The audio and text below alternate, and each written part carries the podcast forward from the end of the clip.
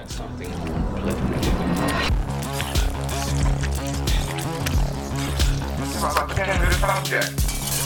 Jesus, wet. I don't understand how this is considered cannibalism. Thank you for the sustenance we receive. Welcome to Tender Subject, the only podcast made entirely out of head cheese. My name is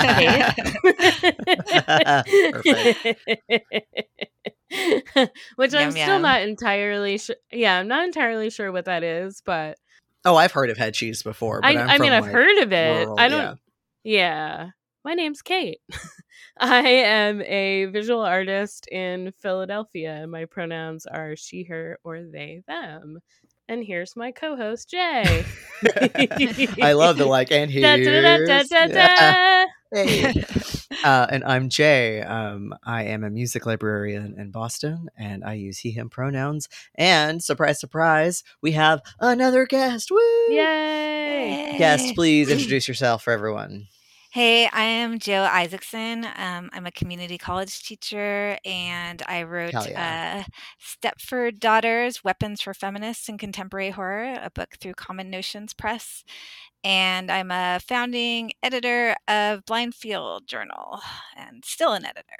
Hell yeah. Sweet. Yeah, and I think the first time I encountered you, Jo, was about was reading an essay about in fabric. Oh, nice. Yeah, I Yeah, love it that was movie. a great, great essay, great movie. And then I read your book, and it's so rad. Um, so we were thank super you. excited to have you on. Yeah, my little baby. Also, shouts out to community college. Yay! Yes, I also yeah, like I appreciate that deeply because yeah. I bet you I bet you're a really awesome professor, and I feel like people don't know that there are awesome professors that teach at community college.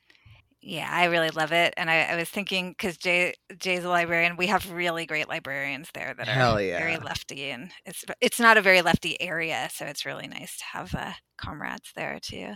Sweet, that rules. Yay! Um, so we are talking today about the the OG Texas Chainsaw Massacre, and uh, Jo, you suggested this one. Very you want to tell us? Yeah, well, you know, I mean, we it's like one of those things where it's like, is it so big that like we don't cover it, or so big that like people would think we don't cover it, but we cover it, and we do like we talk about all. I mean, there's so many texts about it that it's kind of overwhelming, but like they're all so interesting, and we read so many of them and are excited to share a lot of information with everyone. But um yeah. Well, this will be the definitive text on it. You won't need to Oh, read yeah. anything after Oh this. right. Yes, exactly. um do you want to tell us like your history with the movie and why you suggested it?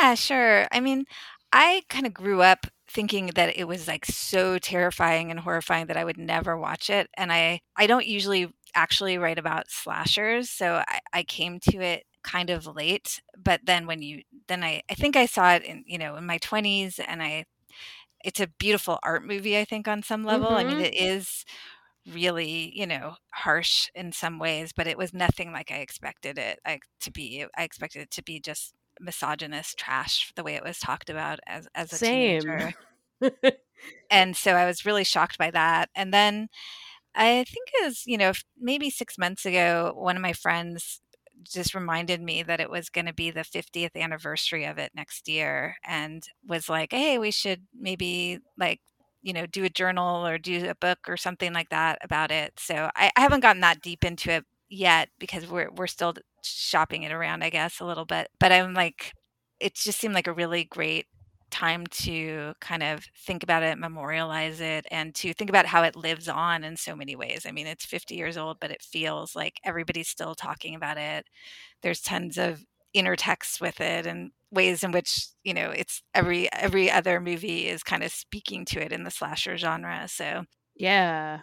and yeah every time i go back to it i'm just kind of astounded by certain moments in it and i've never really gotten to sit down and just have a long talk with somebody so about it so i'm really excited to chat with Oh, y'all sweet. yeah Nice. Yeah, and Jay, you've never seen it before. I had never seen it before. No, which is like wild because I was like I'm such a, a horror fan, right? And it just like this one just like obviously I'd heard of it and I knew about it and everything, but just like it was just one I never got around to. I've also never seen like the Nightmare on Elm Street. Like like there's or there's some of these that are like big titans that I've just like not seen because I never got around to them. Yeah. And um I I loved it. I was so pleasantly surprised um when I watched it. Like I it's not that I was expecting to be bad or anything. I was expecting it like to be schlock. good. I feel like you think it's going to be schlocky, and it's not schlocky. Really? Yeah, and it's like I um I I think the thing I was mainly worried about was like ableism and Mhm. this sort of um like I I'm from a rural area, right? I'm I'm from the part of Illinois that thinks it's Kentucky originally. um you know, and it's like I grew up in a town of like 7,000 people. So it's not like I grew up on a farm, but like I'm from a rural area. I say y'all like I you know, I all this stuff and so this sort of like country bumpkin uh maniac thing is always kind of I mean, I'm sure we'll get into this is always kind of like sensitive because it's like yeah. my grandpa fucking went to union picnics even after he retired and took me with him. So fuck you. Like you know? Yeah, and it's kind of about that, right? It's about Yeah. the denigration of yeah. the- the Absolutely. rural figure. and I was like pleasantly surprised with like especially like with like with Leatherface. Uh um it wasn't I I was expecting um like horror and depicting mental health uh, Mhm. or any kind of deformity quote unquote is always not a good mix and I was kind of pleasantly surprised. We'll we'll put it that way with Leather, Leatherface's portrayal. And when I watched it last night, one of my roommates had already gone to bed, and um, I had to have the volume down really low because my other roommate was cooking and is a scaredy cat and and didn't There's want a to be seen. There's a lot scared. of screaming. Yeah, Yeah, like and so I, the like, I- last third of the movie is screaming. So I, I had the TV down, like I had subtitles on, and I had the TV down so low that I almost couldn't hear anything. So I was like, "Hmm, I bet I'm missing like a lot of like music and stuff. And then when I like went and like read the IMDb, it was like there's almost no music in the film. It's just the sounds of it's all- slaughterhouses and stuff. I was like, Yeah. oh, okay. Which is really cool. It's all like Yeah. mechanical sounds and um you know there's like the camera sounds at the beginning and yeah, just like various animal sounds and crunching and things like Yeah. that. Like no music at all. It's also not nearly as gory. I think people just think, you know, slasher like there's just blood everywhere. And it's There's barely super any blood. No, it's Yeah, not there's He went for a. PG rating. yeah. Yeah. he did. Yeah. Which Which he had to technically, I settle think with an R. Yeah. Yeah. yeah. It's pre PG 13, I guess. So it's like you kind of, that's a real Yeah. big jump from one to the next. I can't believe it was Mhm. that long before they came up with an in between. yeah like this is like a good like you know if you are someone who can't handle gore and blood and stuff in your horror or like a good like quote teen horror not that teens and kids can't handle darker gorier stuff but like the the the genre of the teen horror where it's maybe a little toned down um i feel like this would fit really good in that and is also just like really scary on its own because it doesn't show a lot of that stuff I know. I still feel it's so bizarre that I, as a teenager, Mhm. I was just told over and over that this was the goriest, most explicit movie out there. And That's it's- what I was there's, like, expecting, No, yeah. no blood. the, the fact where the think- when the g- when the Yeah. hitchhiker was like cutting his hand open, it was freaking me out so much because like I was expecting this like you know s- this like splatter fest of a film, and the tension is just so high that someone just cutting their hand and you barely see it was like enough to have me be like, oh my god, okay, yeah. yeah, I think it's the raw aesthetic that makes you feel. Like yeah. I mean, I think they like assaulted with violence, basically. But when you're when it's all implied, right?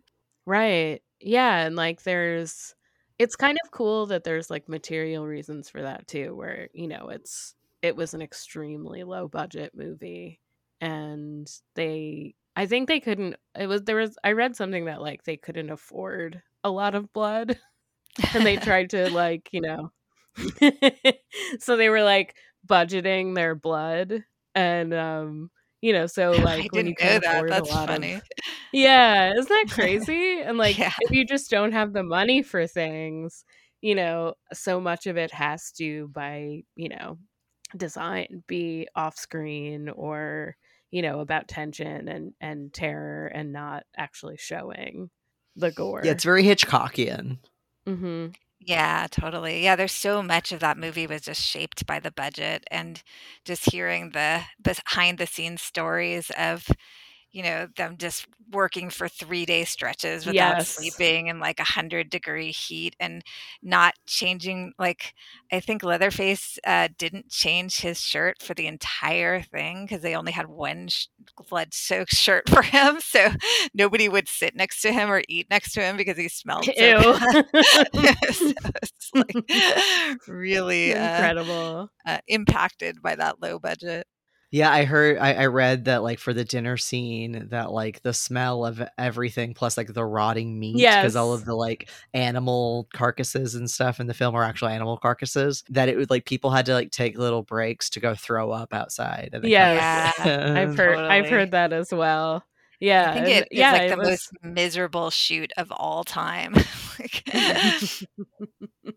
which is kind of funny because i you know one of the um essays we read which one oh head cheese and a side of Benjamin which was great but they talked about how it was like a working class set which is really cool but like the working conditions were not wonderful um so i don't know how much you can applaud like it's a student film in a way, in a lot of ways and like they did what they could but like yeah there were definitely some people who were uh traumatized on the set.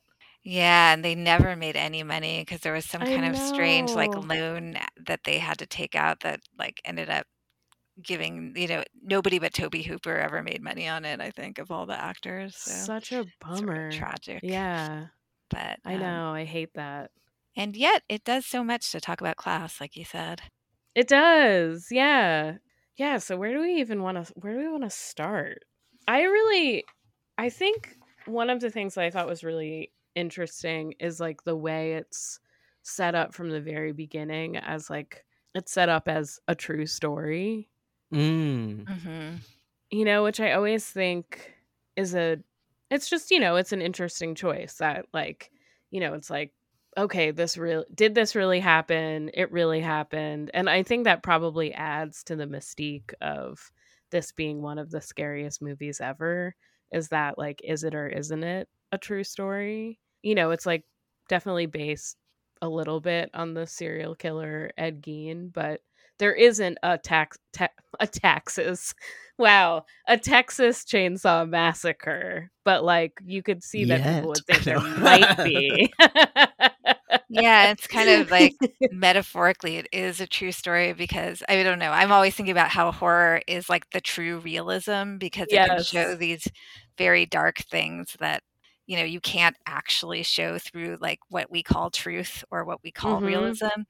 Um, so and on that level, it sort of you know is a, is a true story, especially with the beginning with all these like news reels about Oh, like yeah. the horrors that are going on in the world, and so giving it this kind of rich context, you know, context of crisis, economic crisis, and kind of emotional crisis uh, of the 70s. So it's it's kind of fascinating that way.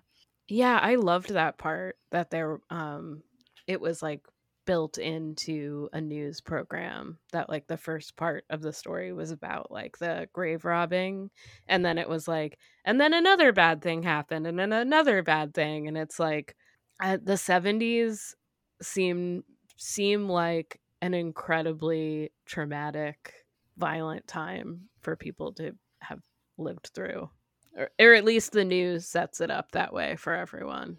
Yeah, and there's all this really interesting work setting up this just sort of horrifying crisis. It's like the gas crisis of the time, the sort of environmental crises are talked about in the radio.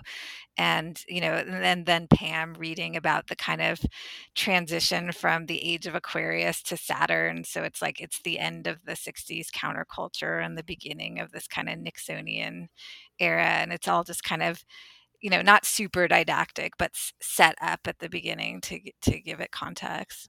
Right, like the thing that struck me was when they pick up the the hitchhiker who is later we learn one of the Sawyers that you know he talks about working in a um he talks with one of the I think Franklin hmm um Mhm. I'm really bad with names um about like slaughterhouse work and how like the gun the the air gun um is no good like the and not just because like the dying's better with the hammer, but the air gun he explicitly mentions is a way to take jobs away. Is like another thing. So like this like Right. technology coming in in the industrialized like farming process, like t- even though like a human being theoretically operates that air gun, right? It's still taking jobs away because maybe you don't need as many people or whatever. But like this like also like technology coming in and like alienating people even further in in their work and um you know very similar fears that like we talk about like today and stuff like it was just like it was just so interesting to like hear someone talking about like oh yeah this machine coming in is taking my labor away you know it's like tale as old as time right Yeah, and the whole family, that was their skill. They were crafts, you know, people or, you know, they were they were employed as slaughterers and that was and now they're they're just sort of surplus populations that are roaming, you know, this this kind of abandoned space. So you get the feeling, you know, he you know, they're he has a kind of pride about how well they were able to do it and how his grandfather had it as a skill so it's not just like random madness or mental illness it's like very socially anchored in their sort of predicament of having been made obsolete by yeah mechanization and deindustrialization and you know inequality basically Yeah. In that the article head cheese was a side of Benjamin, which I every time I say it, I cracks me up. By Jerry D. Metz. He talks about that like the image economy in the 70s was booming. So like, you know, film media was like making tons and tons of money and like the images reflected back to the working class and like returning Vietnam vets were like not a reflection of their reality at all. So it was interesting to think about like this is a film that is made with the intention of actually trying to think of those people. You know, that like there's this like sort of slickness that's starting to happen in um the image economy that is just like com- you know, it is like completely moved the meaning of all of it has completely moved away from just like the proletariat. Yeah, and that's kind of like one of Robin Wood's main readings of this film is that it's sort of he sets it in contrast to The Omen, which came out around the same time, and Mm. just looked at the sort of, you know, raw formal uh, sort of choices and the kind of low budget and the non-actors as a sort of alternate form of representation that was able to capture this sort of uh, or or to sort of refute the slickness of films like The Omen that were high budget and and that usually those those other films like The Omen would end in a sort of um, restitution of like calm and we've gotten rid of the Mm. monster and now we're you know we're back into normality whereas you know something like Texas Chainsaw Massacre is sort of open ended and it, it, it doesn't it doesn't take back that disruption it just sort of that the that it ends with sort of um, horror enduring rather than being solved or or you know repressed re-repressed you know you know into the, the banished the sunken place or whatever Yeah. Yeah, I mean the highway scene is incredibly chaotic and you know, you don't know what happens to Leatherface. Like Sally gets in a in the back of a truck. You don't really know what happens to her. She's like covered in blood and like her screaming that turns into laughter. It's definitely not a like settled ending. Sorry, oh spoilers. but whatever. But yeah, it's not like a settled calm ending and it ends very abruptly. Yeah, absolutely. And that's one of the most beautiful and chaotic moments of you know of Leatherface just dancing around with the chainsaw with like Yeah. the sun kind of reflecting behind him and it's just like kind of yeah we're entering in this world of madness that we don't know if it will ever end kind of thing and i think that it's interesting that you know in some ways he and sally are kind of mirrored at the end rather than antagonists Mhm. they're both just in this kind of crazed nonverbal state you know so people you know kind of like carol clover talks about this kind of idea of urbanoia with this of you know that in a lot of these slasher movies the sort of rural figures are kind of symbols of like middle class guilt that their privilege like is dependent on ostracizing and um, impoverishing rural you know you know impoverished people and that they are set against these kind of bourgeois like women often and and then these kind of male proletariats. But i don't know if like sally's really privileged either. Like i kind of think they those kids are also kind of drifting and don't really have like i don't think anyone in that movie has like a place in the world. I mean, Franklin's in a wheelchair. right Yeah. exactly. Yeah he's especially mirroring the the sawyer family. Yeah, I think they're all fairly precarious because, you know, there's the scene where they go to try and get gas.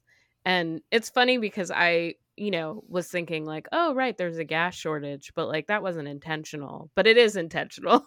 yeah totally you know, so in the 70s, you know, there was a gas shortage and you know, so these people try and get gas and like that's part of the setup, you know, that they they get stuck in the town overnight. So it's like, you know, they're all in a pre- a sort of like precarity of the like hyper capitalism of the 70s, you know, that again, like there's the image economy showing like this, you know, sort of slickness as like we go into like get out of like the age of Aquarius and get into like Nixon and and then like Reagan, but in reality, you know, people are getting stuck in various places because they don't have gas, they don't have money, they don't have jobs. Yeah, totally. And there's, I haven't read it really recently, but there's this article, uh, Blood for Oil by Chuck Jackson, where he talks about, you know, even that inaugural moment as these like corporate trucks like knock over Franklin's wheelchair and like like send him Mhm. like over a hill, that this kind of corporate, you know, kind of tyranny over the economy and this sort of yeah the gas shortage and that there's kind of blood and, and gas are kind of mimicking each other as these kind of circulating forms of horror Yeah, because again, it's like, you know, why is there a gas shortage, right? Why is our air guns being brought into the slaughterhouse? These are part of the same machine that um, wants more and more and more in order to like make the wealthy wealthier and everything, uh, exploiting everyone. So it's not just like, I mean, even if these teens, these, you know, even if our, our van of folks were privileged in any way it's like they're also being they're not part of the class that is exploiting the sawyers they are also being exploited Yeah, and it's like they go to their sort of ancestral home, which marks that they did have money at one point, you know, because it's big, Yeah. but it's like completely desiccated and like neglected and in disarray. And it just seems to be a sign of like general class crisis. And then Franklin is so obsessed with the slaughterhouse and with the old techniques of, of killing and this kind of thing that you can see that he's also looking for meaning in those older forms of labor because he hasn't been given a new sense of meaning to, to grasp onto. Yeah, I definitely agree with that. Back to the so thinking about like Franklin and his conversation with the hitchhiker um, when they're in the car. Um, there's a Carol Clover quote that got mentioned in like every article I read about um, Texas Chainsaw Massacre because it's so good. But um, she says when the hitchhiker slices his own hand for the thrill, the onlookers recall in horror, all except Franklin, who seems fascinated by the realization that all that lies between the visible, knowable outside and the secret inside are not physiological spaces, but planes of identity. Which I think is mm. just like that was one of those, you know, like those quotes that kind of just like punch you in the gut because you're like, yes, that's so good. you know, Yeah, totally. that and it's like like you said jay at the beginning actually it's one of the few times that you see like blood come from a person because it's important it's so important you know that he the hitchhiker like slices his hand and then he takes a picture of franklin and then he slices franklin and it's like you know turning franklin from subject to object and then you know just this this whole relationship that they have together where they're sort of like kind of they're almost like understanding each other for a minute and then there's this like violence that interrupts that.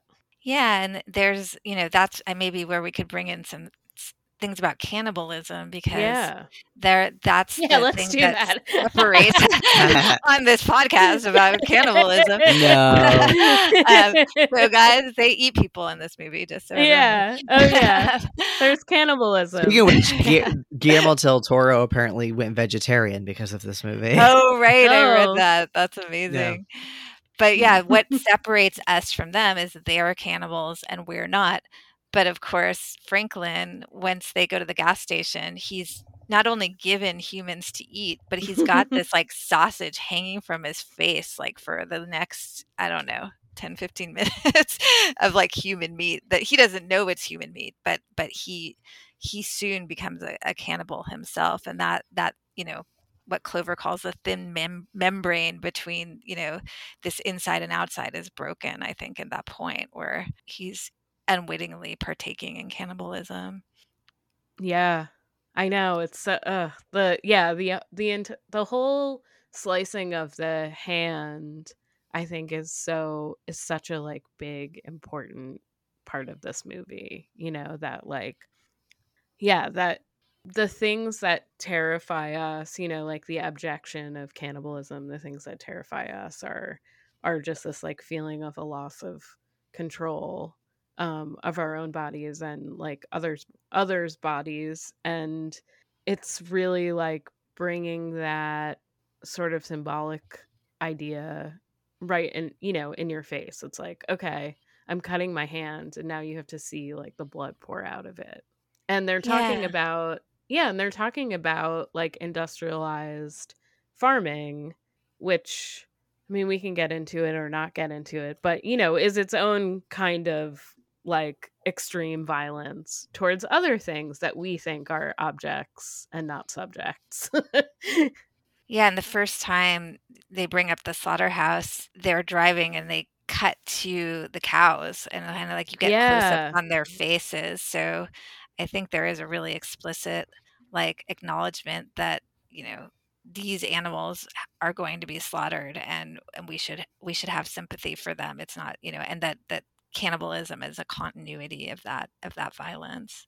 hmm I mean, the Sawyers have like dead animal corpses and stuff like hanging and sitting around all over their house. It's it's like again like one of our very second second or third episode was on Motel Hell. Meat is meat, right? And it's like Yeah. the the uh, this violence. It's it's all the the same. It might have different outcomes and effects. Like you know, I'm vegetarian, but I think killing a human being is uh, worse in several magnitudes and reasons than killing a an animal, you know, a non-human animal, right? I don't want a non-human animal to be killed, but like they're not the same to me, but like it's it's it's kind of very student filmy how obvious Yeah. it is in this film. It's like we're talking about the slaughterhouse shot of cows, like Yeah. you know, But all, I Pam, mean, Pam is- getting hooked on a meat hook. It- it's Yeah. very bullshit Potemkin, you know. Yeah. Like someone watched some Eisenstein and was like, "Oh, montage, cool," and like, "I'm gonna make communist movies now." Like that, that- that's what editing is. It's making your movies communist. But uh, I get that, yeah. but also I do think it was like it's an interesting like choice, you know, to out of narrative Mm-hmm. out of like getting out of like narrative cinema for a second and just like Oh yeah. flashing cows in front of your face. Like yeah, as a as a reminder, the violence is a continuum. Yeah, and it does seem like it's a cry against the slickness of narrative genre that's just, you know, tries to keep you in the story and it kind of it jolts you out and, you know, takes away even more of the naturalism of of the story of the people and I don't know, you know, within the context of of a horror movie, it feels kind of fresh to have that, you know, documentary like or or Eisenstein Yeah. like yes. uh, you know. Yeah, it did feel very. I've never seen that in like a again, which slasher. goes with yeah. right. Like it, it had this movie had the weirdest pacing. Right. It was like it was only like eighty something minutes. So you- it's not even it's not even a tight ninety. Right. And um, it's like there's it's so there's so much tension right at the beginning that I'm like already stressed out in the best yeah. way. and then Yeah. it's just like people screaming and flailing their arms for like the last bit and there's just like no sense of time that's happening there which like with a slasher like like compare this to, like halloween maybe which i think halloween is one of the greatest films that's ever been made like carpenter shouts out like i fucking love halloween that's one of my favorite movies it's so good uh, and it's and it's got a similar sort of silent stalking killer kind of right. thing. But like Halloween has like pacing to it. It's got like a sense of time to it, right? I feel like Texas Chainsaw Massacre does not have a sense of time to it in the best way. Like I mean that as like a high compliment. Like the, it was really fascinating how out of time I felt. And I, I mean, also I have ADHD, so I'm bad at that anyway. But like, it's like like time blindness is real, my dudes. But like, it was still so just like every m- moment was now, and then this abrupt ending happened. It was like, oh shit, okay. Like I knew the dancing chainsaw thing was happening. I didn't know that was a final shot of the fucking movie. I was like, oh shit, cool. Um, so yeah, I, I think it like it, it it it creates the slasher genre that we know in a lot of ways. Like it predates a lot of these other things, but kind of like with the Cannibal Manifesto episode we did, where they talk about they are can't they are um a cult like the colonizing forces our culture that is already that had already that they had already been cannibalizing right? The sort of like ouroboros of like cultural reference and um consumption. Yeah. um it, i i it kind of i don't know i'm making no sense at this point but that's kind of the vibe like no, I see you're kind how, of yeah yeah. talking about like the the genre like yeah. being subverted in different ways which is like you know the the ultimate text i guess would be men women and chainsaws by carol clover you know who like pretty much maps out like here are the things that are involved in a slasher. And i was thinking a lot about like you know there's like the terrible place there's the killing like object and then there's the final girl and like you know clover coined that term and now it's like something everyone uses and then like everyone self-consciously subverts in some or you know a lot of people try to subvert that in some way and like it's interesting because this movie you know sally is the final girl but franklin is one of the things about the final girl is like she's supposed to be like the one who notices the most and is kind of like keeping track of everything. And in this movie, I feel like Franklin is the one who does that. And like, you know, I could see that being tied to being a disabled person that that's like a thing that you are more you're more on your guard at all times. But, you know, so this movie is like within the genre of slasher and like a big example of it, but also subverting a lot of things. Yeah, I really think Franklin, you know, and also just being sort of outside of the sort of sexual norms because like the Mhm. other two couples are just like these pretty couples are having so much fun and Franklin's kind of left out of the that and and so he's like given you know the task of being the one who notices and then just all the kind of i mean this is i guess on a different track, but the way that he mimics this the Sawyer family, like you know, at one point Hitch does this thing where he's like sputtering and chasing the van and like babbling um, Mhm. inarticulately, and then like when they go to their kind of ancestral home and all the the teens go into like play around and make out or whatever and they they leave Franklin out and don't even help him get his wheelchair and he makes those same like sounds and gestures so he's in this kind of liminal place between the two groups Yeah, I mean, they don't even, they all go upstairs and they're all like noticing these details about the house. And it's like, you know, Franklin has to be downstairs because no one helps him upstairs. So it's like, you know, he has to start like taking note of all the different things that are going on. And yeah, like as a disabled person myself, like I think that, you know, you are constantly sort of either on guard to the outside or or conscious of all of these things that you like have to do in order to just like function and move around in the world.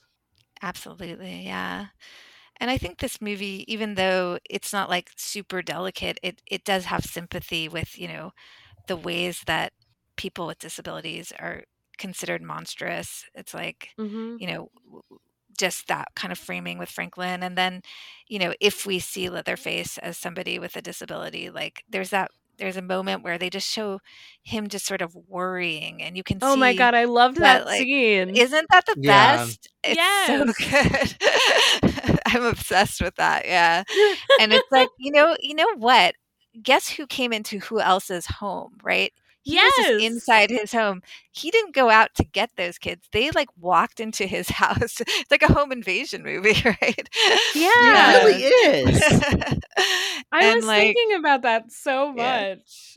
yeah, that like so in uh one of the articles we read like there was um there were some Barthes's references which I was like, "Oh man, I haven't thought about him since grad school." But you know, he didn't like to be photographed because he felt that like he wants to like preserve his like zone of space where he's an Im- n- not an image or an object like he's just and he said he said it was his political right to be a subject to protect and i was thinking about like you know that's a privacy that like people want to protect that gets violated. And then like yeah these people are violating the privacy of leatherface's home. Like he didn't expect any of those people to come.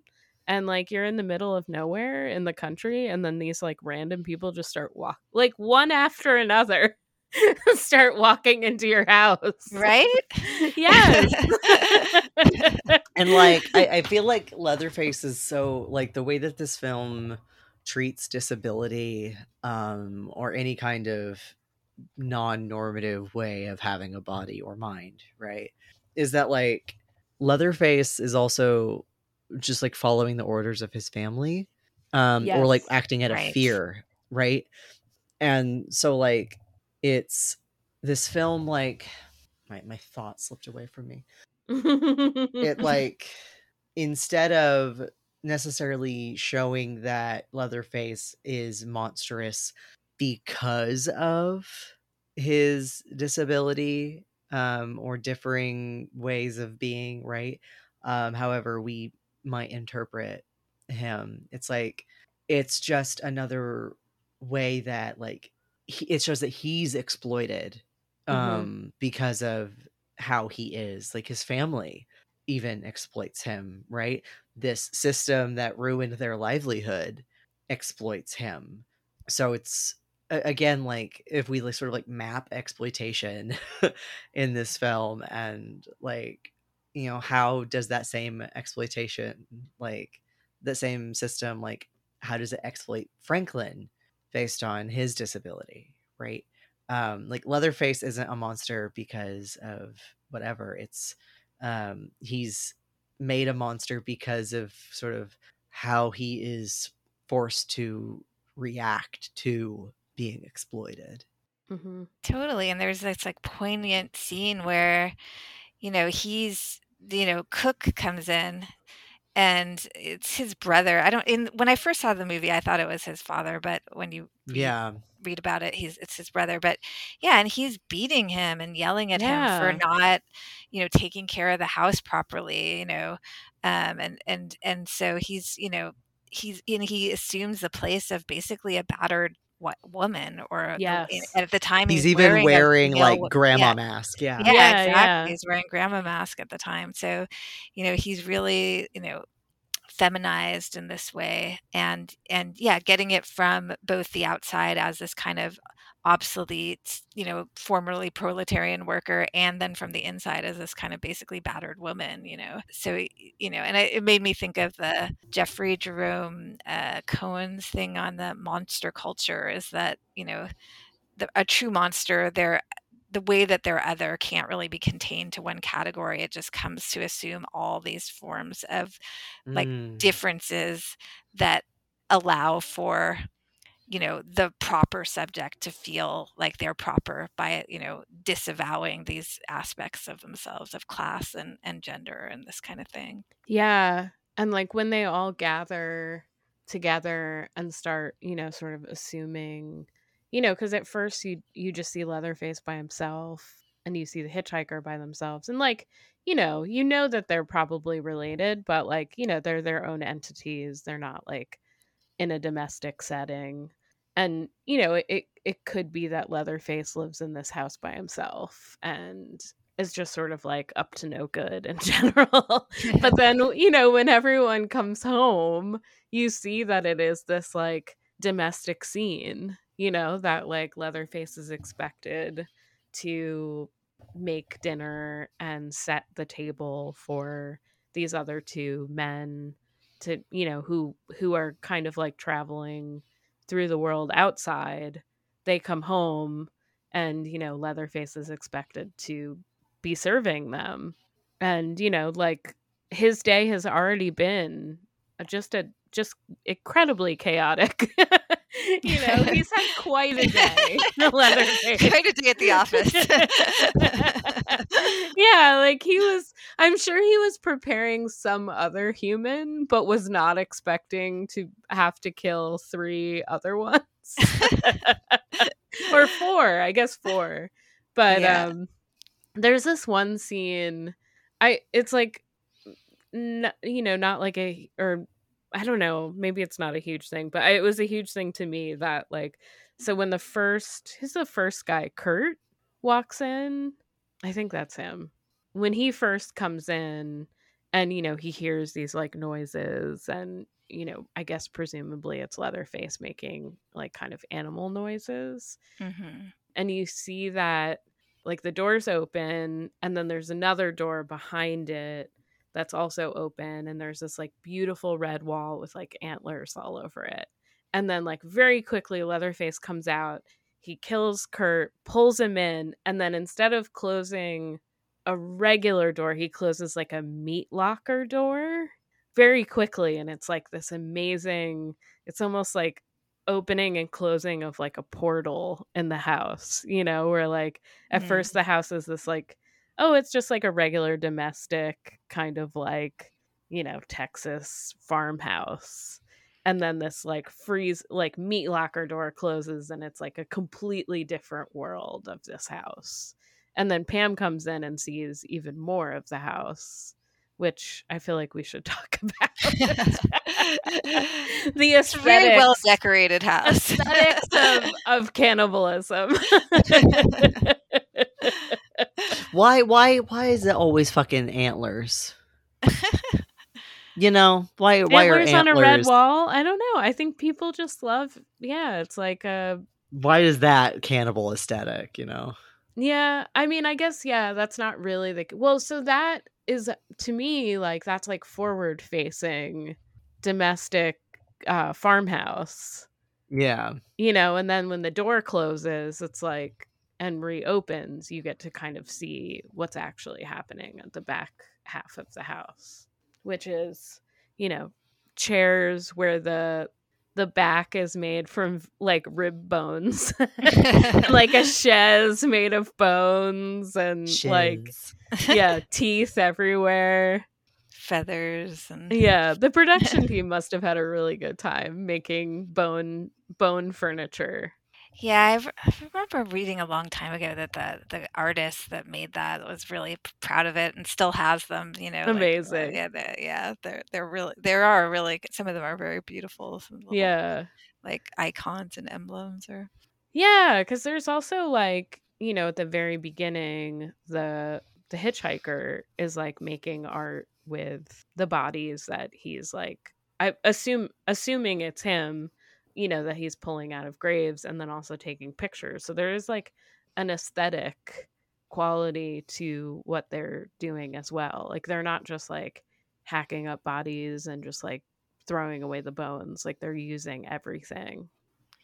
Yeah, and I think it goes back to the article that you showed us about sort of aura and like, you know, Mhm. these are individual artworks that are not replicable and they're made with like flesh and blood and they're, you know, they they have this kind of uh, sort of antithesis, or they are a sort of antithesis to the sort of reproducibility that's made these people obsolete of just like mass produced images and mass produced kind of meat and things that are, you know, have no sort of uniqueness anymore. Ooh, I love that. Yeah, you you. can't buy your bone chaise at IKEA. like it is Probably incredibly yeah. It is absolutely not reproducible because it's like made, you know, by various unique bodies. Totally. Yeah. And there's like a you know, the the hitchhiker has a camera that is you know, that's a Polaroid and he keeps all the photos with him. Like he shows the like the hippies in the van, all of his photos and like is clearly very proud of like the work that he is making. You know, that like he is he's a unemployed he's a unemployed abattoir worker who now has a side hustle as a art photographer.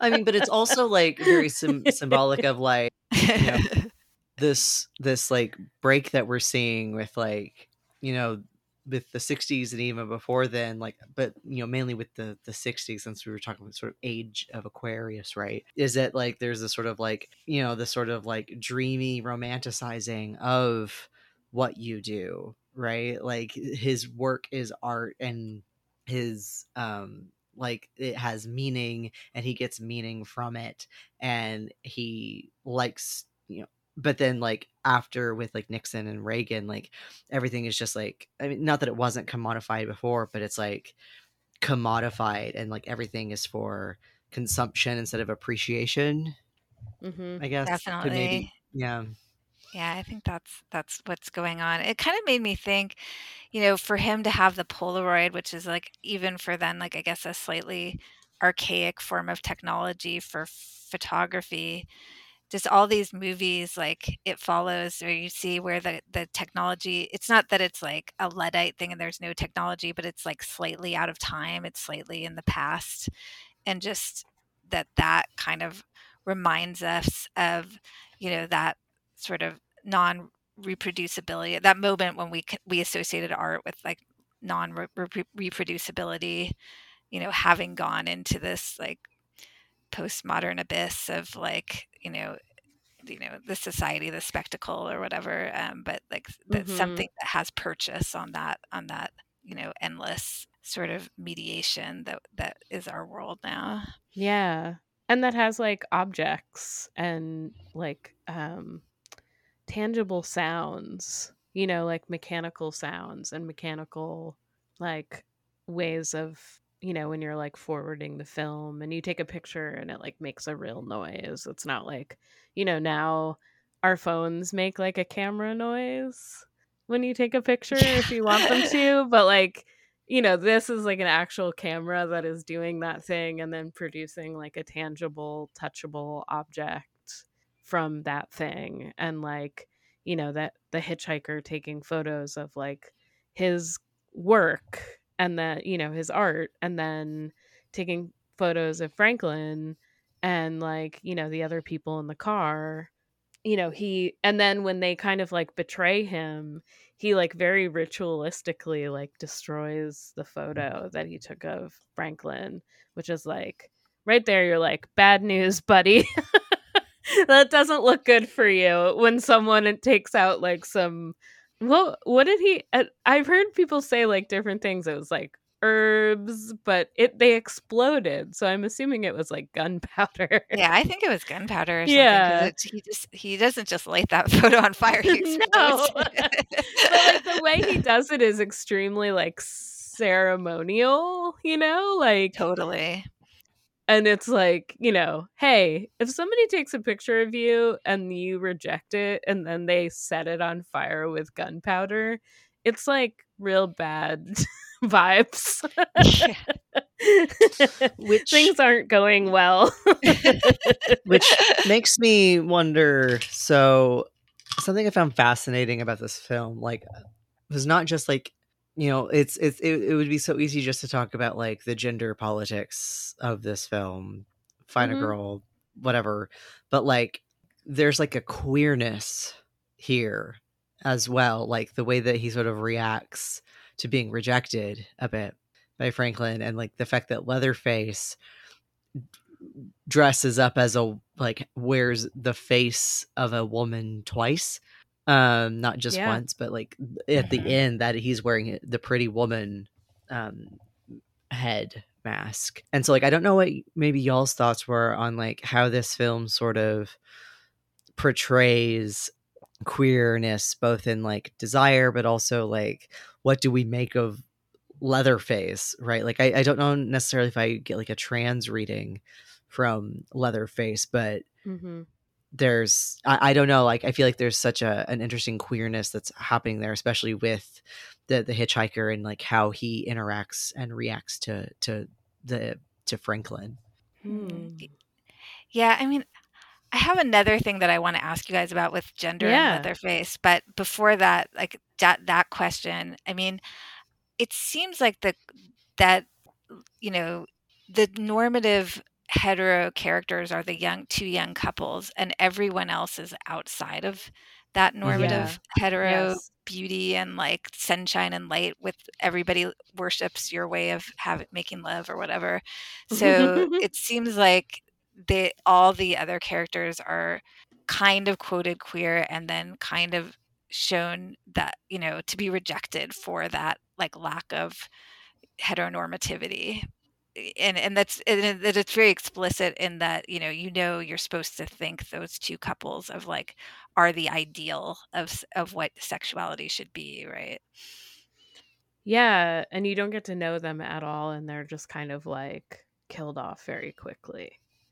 which is fun Yeah, you just like kill the heads just disperse with them, like move on. We move on with them, and then there's that scene when Sally's at the dinner table where she's like, "I'll do anything you guys want me to do," and they're just like, "What are you talking about? Like that's not what we're interested in from you." totally you know yeah so it's like her yeah her way i think at first of like you know i mean she's just trying to survive and you know so she's like being calculating and thinking like what could these people possibly want from me like you know it's three men and a- but she's used maybe to that's four. what gets her what she wants Yeah. Right Sorry. right no i was trying to think i was like three men and grandfather so sort of four Oh, but yeah, that just reminded me to Jay's question.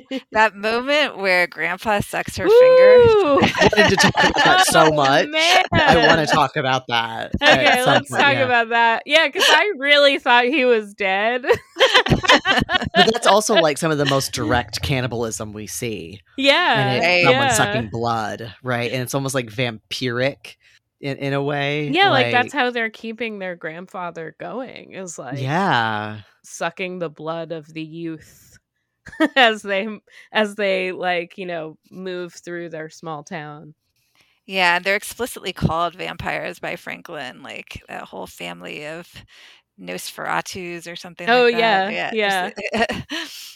But that kind of like is the closest thing also you get to like an erotic anything and it's yeah really perverse so i mean in that way it's kind of the cannibalism is conflated with this kind of queerishness perhaps.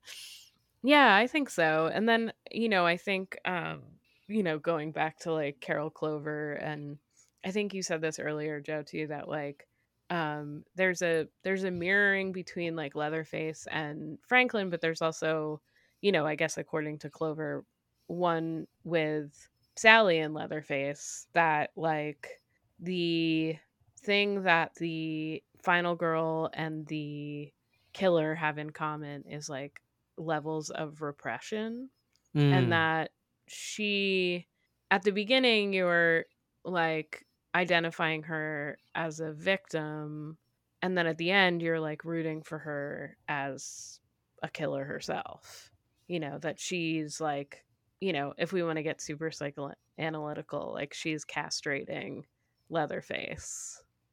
Yeah she's like a i think clover's term is like the victim hero uh, but with emphasis on the victim right. because you really have to like go with through her suffering. Yeah. I mean and for that reason i think it is really terrifying like that whole dinner scene of her screaming is much scarier than like a lot of blood to me. It's just like oh and, yeah, and those kinds of like Man Ray kind of shots of her eyeball and like oh yeah, oh those god, yes. oh, that was like some of the best cinematography I've ever seen Yeah. in my fucking life. It's is those so fucking scary. eyeballs? I've never seen any. Yeah, it was so Man Ray. It was so like that scene in Psycho where the it's her eye and then like the drain, like Mhm. as it's Totally. spiraling, right? Like uh, which is so good. It makes me mad every time I watch it. Right? Like, and I it's- think it's uh, scary. Hitchcock.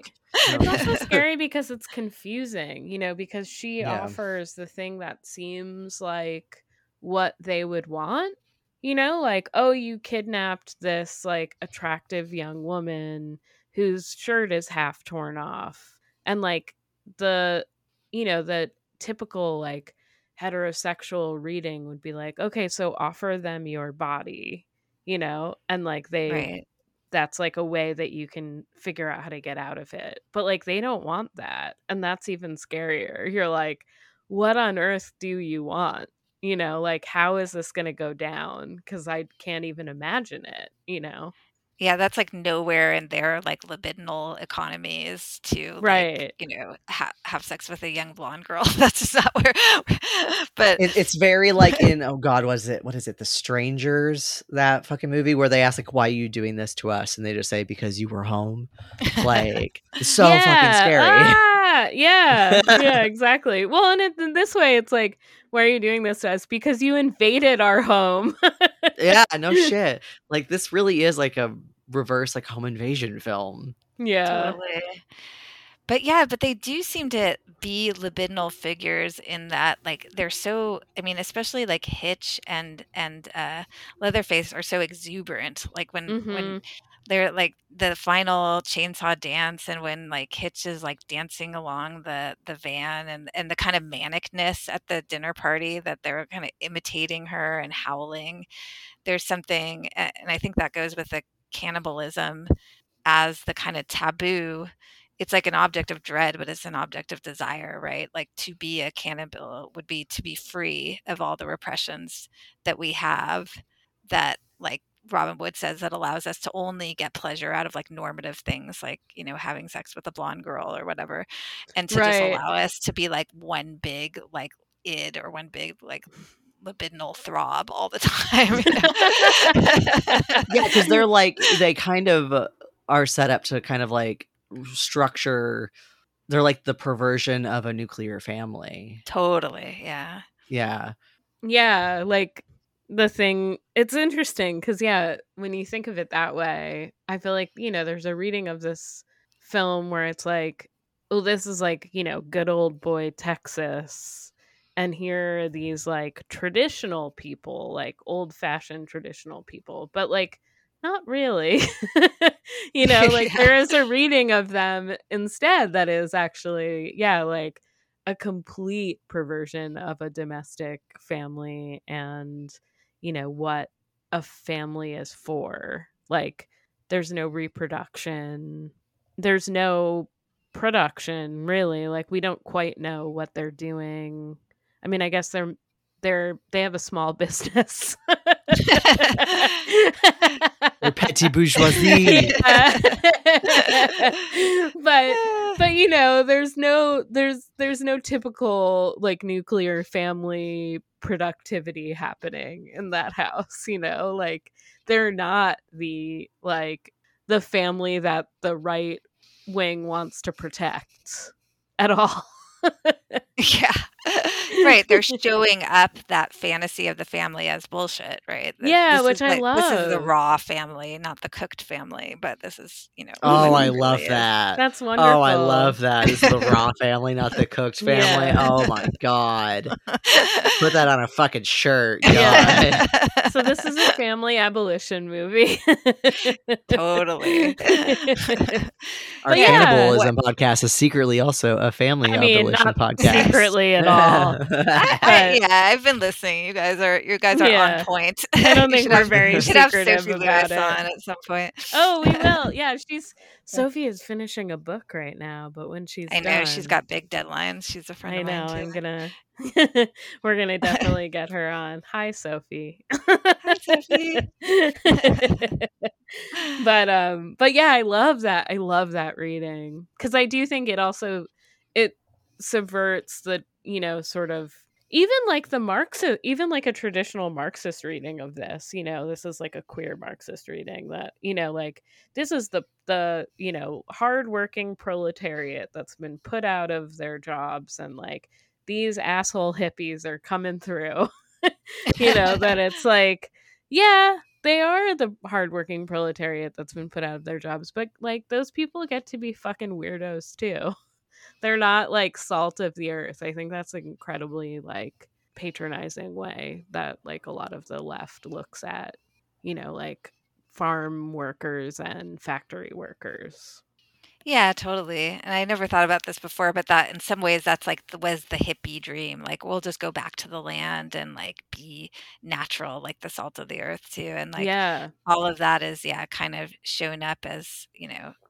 insensitive to not taking into account things like hey maybe people aren't given enough to eat or any work at all and they're having to eat each other and it's not it's not like some kind of fantasy idyll you know to be in a rural situation yeah but yeah, that kind of relates Ooh. to the the other gender question. I don't know uh, if we have time for, but um, yeah it's just like no let's let's do it so. I was thinking on that note, like of of Leatherface's kind of queerness and the the female masks, and the fact that he's always framed as a sort of male proletariat that is kind of threatening the you know bourgeois female kind of you know feminized young people or that's kind of the the the dynamics that in by which like clover talks about urbanoia but that you know because my thing is like social reproduction but that you know with that sort of turn in neoliberalism and deindustrialization like a lot of the work that people are doing is like reproductive labor and Mhm. service work and that kind of thing and that it's you know it could be read that you know leatherface is that kind of new proletarian of feminized reproductive labor because Mm. he's like doing you know what is he doing he's cooking food he's serving food he's doing it with for no money like like Yeah. a, like a surplus you know labor labor works um and he's doing it in a way like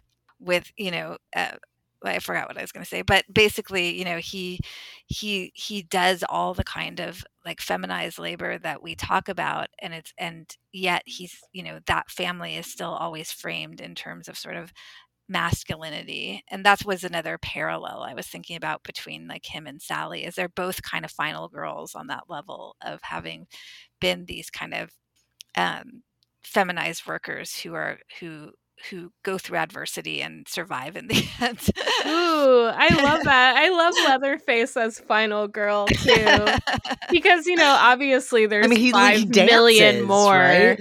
right Yeah, and there's a million more Texas Chainsaw Massacres. So like obviously Leatherface is like he's moving on. yeah, I remember in the sequel too, he like ends up kind of being an ally to the the final girl in that. Yes. Um, in a weird way. yeah, he has he he has like a, some sort of sexual encounter and like which is odd, but but yeah, I love that as you know thinking of how the nuclear family has shifted so much um you know from like the 50s american dream where like you know whether that was ever true or not that like you know one person could make money for the family to like the domestic worker feminized worker who is like not making money and working constantly and then usually has like another job right, right.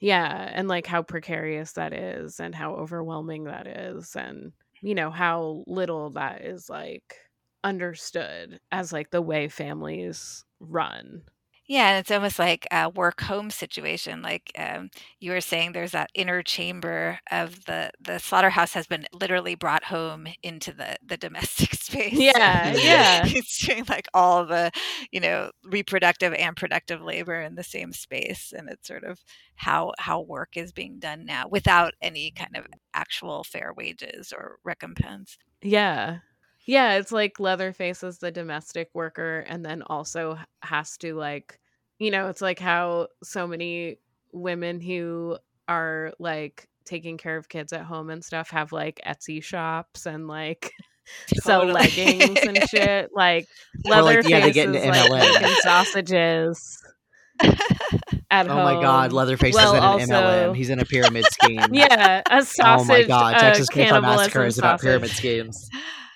Yeah Okay, we got to make this But horror yeah. movie, y'all.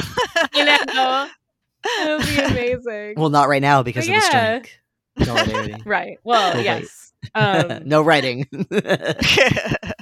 and then yeah is like completely abused and undervalued by the other people who live in the house i think that one scene that we talked about before where like he sits down and sighs it's Like, so that powerful. we all Oh, yeah it's that we all talked about how important that scene is like it is so important because it's like this one moment where you get you kind of see his eyes and you you f- really feel for him like that's not a thing that i i think a lot of slashers let people into you know is like behind like what's going on behind like when no one else is around what's leatherface doing yeah, he has interiority. yes Totally. yes Even though he wears masks. It's like because I was reading, it's like, oh, Leatherface doesn't really have a personality. He just puts on, you know, he has to be domestic and cook, and so he puts on the grandma mask. You know, he has to wear the suit and do whatever, so he puts on the pretty woman mask. Like he has like these masks for whatever the occasion is.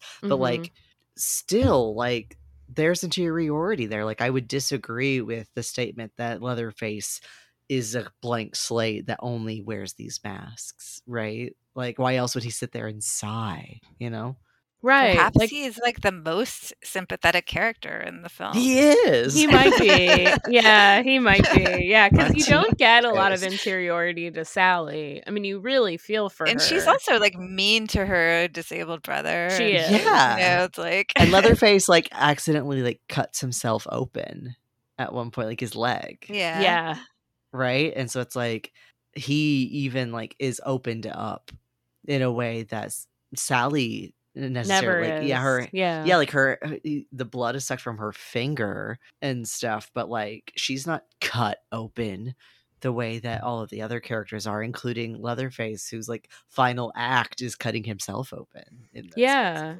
and the blood she's covered in is his. It's not hers. yeah And the way that he kills all of the people, it just seems like clearly he thinks of it as a job. Just and it's it is similar to the way he killed cows. Like they scream, but the cows made noises when he killed them. Right. And like he's supposed to be, you know, making, you know, you know, killing and making food for his family. And this is what food is now, you know. And it's it just seems like you know he's there's not real malice in it although the dinner scene they're all kind of laughing at her a little bit and stuff like that but generally they don't it get a lot of to have that guests. they don't have great Relatable. table I'm manners. weird when guests come Oh over too. God. You know, Yeah. Who's not weird when guests come over? For the family parody, that dinner scene, I don't know if there's anything better too. It's just oh my god, so yeah. amazing. Just all the family, you know, the this the like years of generational trauma and violence and you know the fact that it's all men you know Air none of- quotes. air quotes yeah that's why it took a minute. I was like hmm, uh, yes air quotes men. You know like the women are very conspicuously missing. Where are they? One of Hmm. them's upstairs.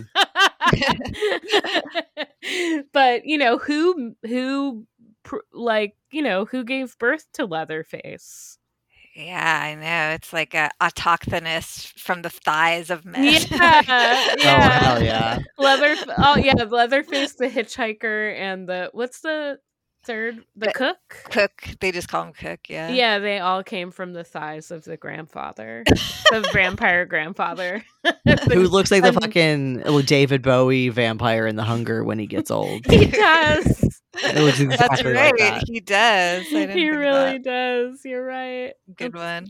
yeah It's a good ass movie. yeah do we have any like final thoughts or final girl thoughts final boy thoughts I feel like I didn't mention it, but I really love Splatter Capital by Mark Steven. If anybody wants to read more Oh, about yeah. this movie, Shouts out, I yeah, own it's it, just yeah. it's such a good book. So hmm i own it too and i'm gonna read i'm gonna do a uh i think a reading That's it through with Repeater, right? yeah, totally. yeah yeah. it's a They great they have book. great sales all the time too. So There you go. yeah. Yeah, I actually have my first book through Repeater. They were nice. Hell yeah! yes yeah nice. I guess my final thoughts would be sort of like how like the the how little cannibalism is actually in this film. Um and yet it haunts the film in the culture, right? Like how like the perception of this film versus the reality of this film and like how like ca- like you said like cannibalism is like so abject um that like even like the, a hint of it is enough to sort of like distort this film in Mm, people's. Yeah, that's good. minds. Like I I like that, don't hear yeah. people talking about I mean like yeah, there's like the way that people talk about cannibal holocaust, for example. But like I feel like, you know, this gets put on like this scariest film of all time list, like as number one.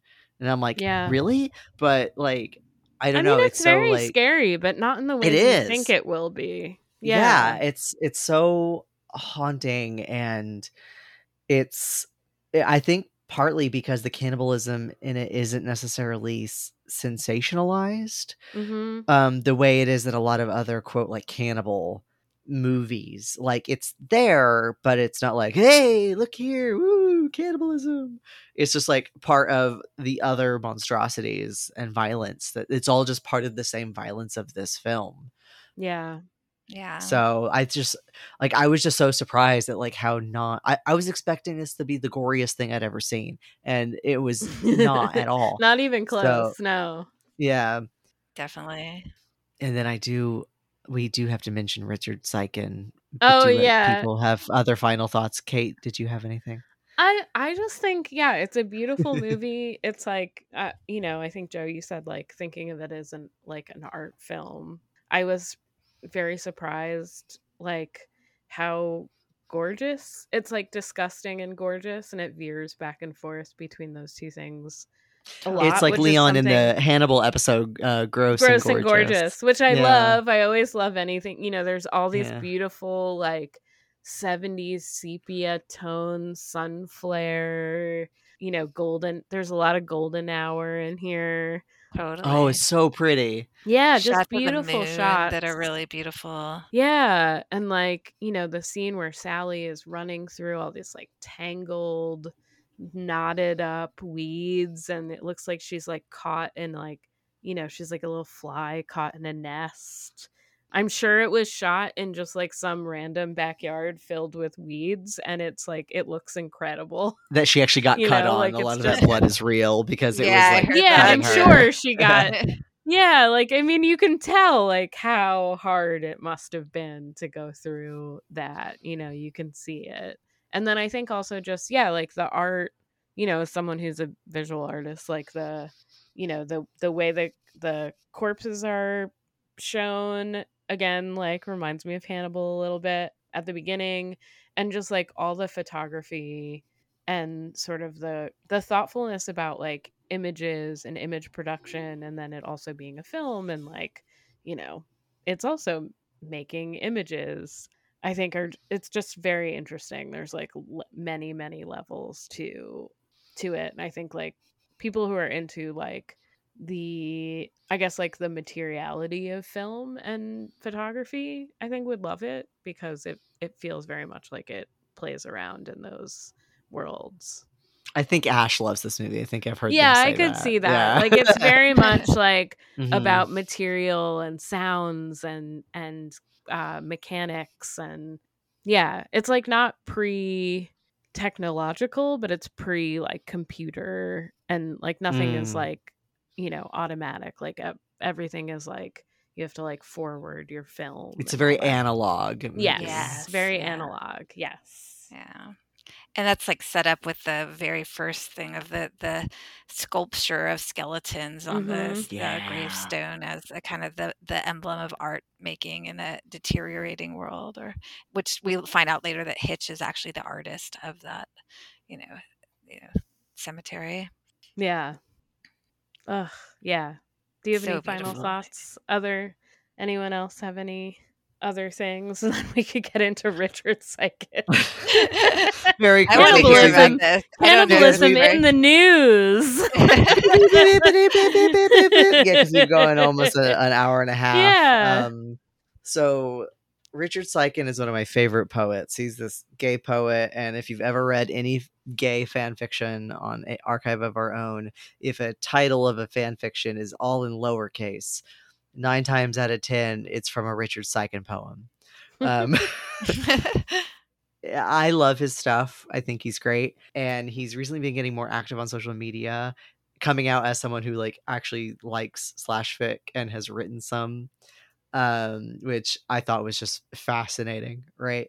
And he made a meme today that was the like this is this change my mind meme. And it was um cannibalism is selfish, change my mind because there's like you know we are not the only people talking about cannibalism right now. Um a, a lot of It's hot. people in yeah a lot of people more in like fandom circles i would say like on twitter and on tumblr and stuff are really leaning into the more like romanticized metaphor of like consuming something and love Yeah, and desire in that way.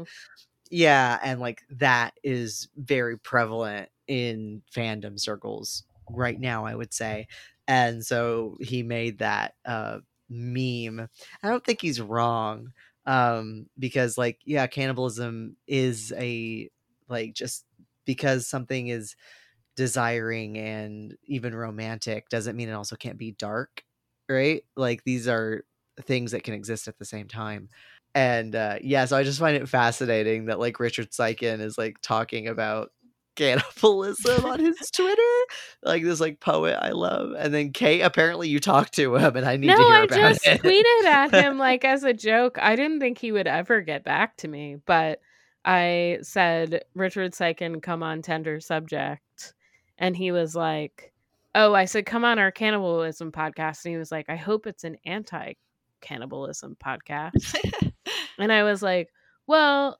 Of course, we're not cannibals. this isn't like a cooking show, but we do you know we recognize that there it that there are artists who use like metaphors of cannibalism as desire and devouring as you know something interesting and like there's people who have done that extremely well and then there's also like we talked about with the cannibalism manifesto that like it's used as a metaphor for colonialism so it's extremely or like as a way to combat colonialism even. Yeah, right totally. right yeah and it's like you know it's complicated it's like you know, it's a lot of people are playing around in the the bloody sandbox of cannibalism at the moment.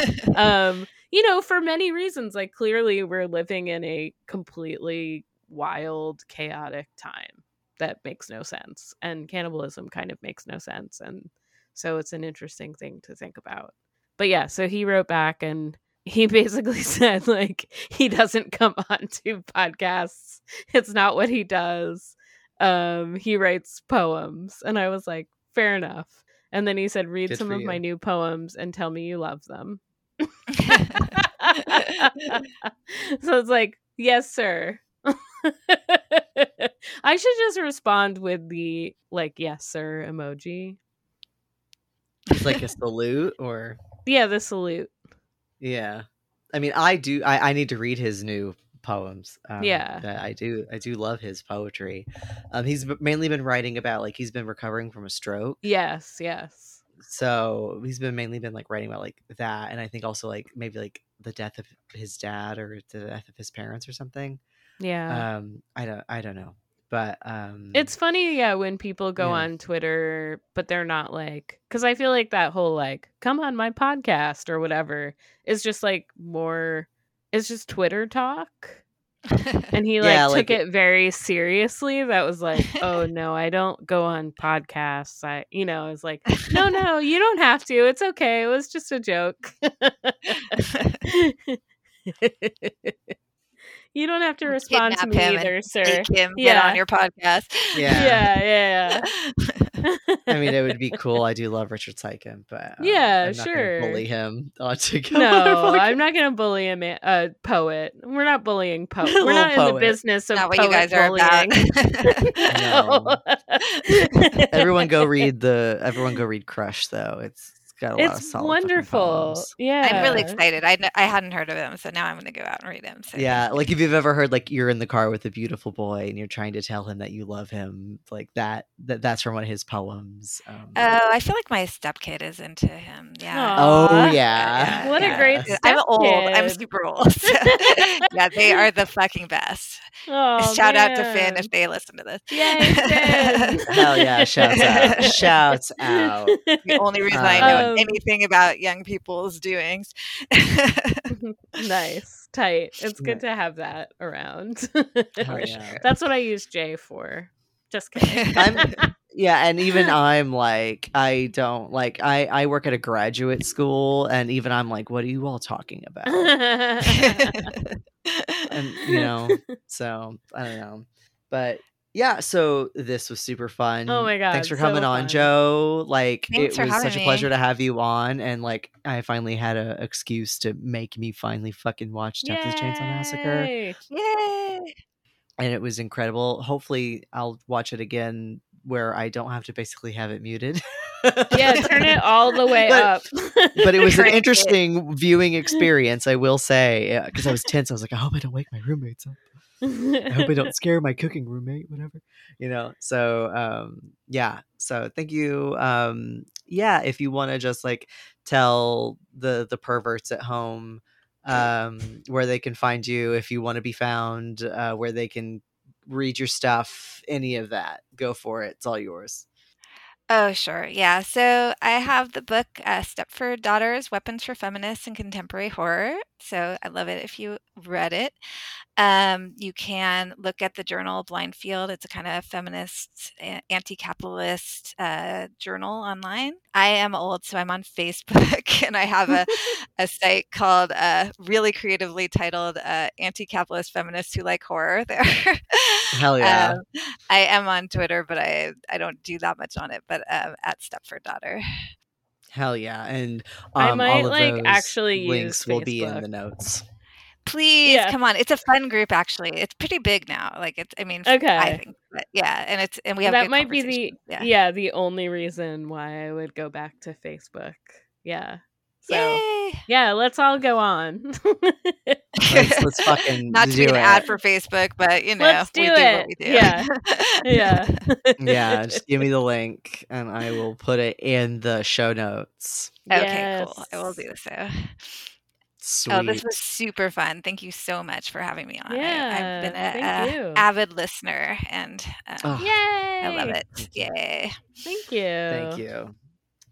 All right. All right. we're right, out. yeah. I think that's it. We are still really bad at ending our podcast. We'll Yeah, we figure don't out how to have do it one we day. don't have an ending But, yet. uh, but- yeah. I put some fucking snooty baroque music at That the was end for the. Hannibal one, but Oh, that's yeah, I good. Don't- Maybe just have like the sound of the chainsaw at the end of this one. Oh, that's really good. I love that. Thank you. Thank you for the Yeah. production notes. Yes. And I'll put that right here. Good night.